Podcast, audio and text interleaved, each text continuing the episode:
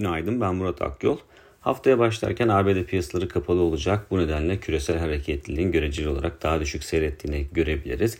Hatırlatmak gerekirse geçen hafta FED toplantısı vardı ve arka arkaya 10 kez faiz artırımı yapan FED e, son toplantısında piyasa beklentisine de paralel olarak beklemede kalmayı tercih etmişti. Yeni haftaya baktığımızda ise FED Başkanı Powell'ın kongrede yarı yıl sunumu yapacağını görüyoruz. Dolayısıyla yurt dışında para politikası bir kez daha gündemin en üst sırasında yer bulacaktır. FED başkanları yarı yıl sunumlarında e, atılan adımların genel bir değerlendirmesini yaptıkları gibi özellikle de soru cevap kısmında gelecek dönemlere ilişkin e, sinyaller verebiliyorlar. Bunu geçmiş dönemlerde sıklıkla görmüştük.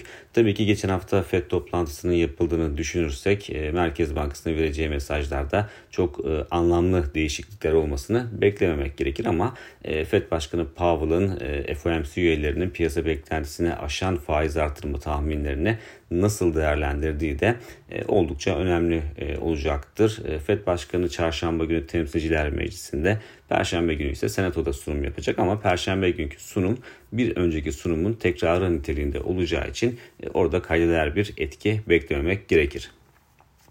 Bu hafta ayrıca e, FED ve ECB'nin ardından İngiltere Merkez Bankası'nın da toplantısını takip edeceğiz. O da Perşembe günü gerçekleştirilecek. E, İngiltere Merkez Bankası'nın politika faizinde 25 bas puanlık artırım yapmasına kesin gözüyle bakılıyor. E, ülkede son dönemde açıklanan enflasyon rakamlarına bakarsak genelde piyasa beklentisinin üzerinde rakamlar gerçekleştiğini görüyoruz. Toplantıdan bir gün önce yine enflasyon rakamı açıklanacak ve orada %8.7'den %8.4'e doğru bir gerileme bekleniyor yıllık bazda. Dolayısıyla bu rakamın aslında nasıl şekilleneceği e, gelecek dönemlere ilişkin beklentilerinde biraz daha netleşmesini sağlayabilir. Mevcut durumda ağırlıklı beklenti Haziran ayı dışarıda bırakıldığında bile İngiltere Merkez Bankası'nın en az birkaç tane daha faiz artırımı yapacağı yönünde. İçeride ise e, haftanın en önemli konu başlığını kuşkusuz e, PPK toplantısı oluşturuyor.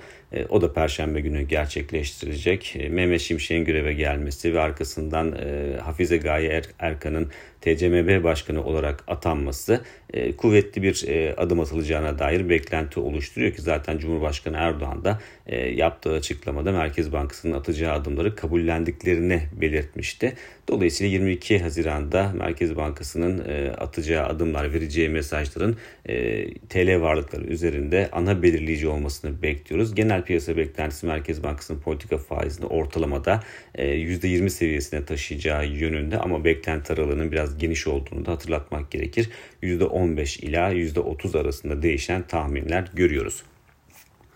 Borsa İstanbul açısından da tabii ki e, PPK toplantısı en önemli e, konu başlığı. Genelde faiz arttırımları hem büyüme açısından hem de değerlemeler açısından sıkıntı yaratan bir durum. Dolayısıyla e, bu aslında çok istenen bir tablo ortaya koymayabilir. Fakat şöyle bakmak gerekir.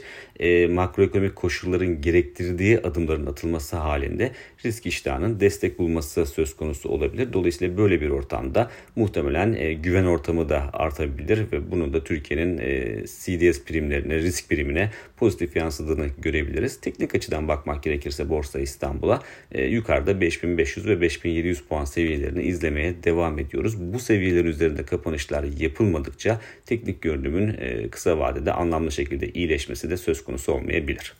Bir sonraki podcast'te görüşmek üzere.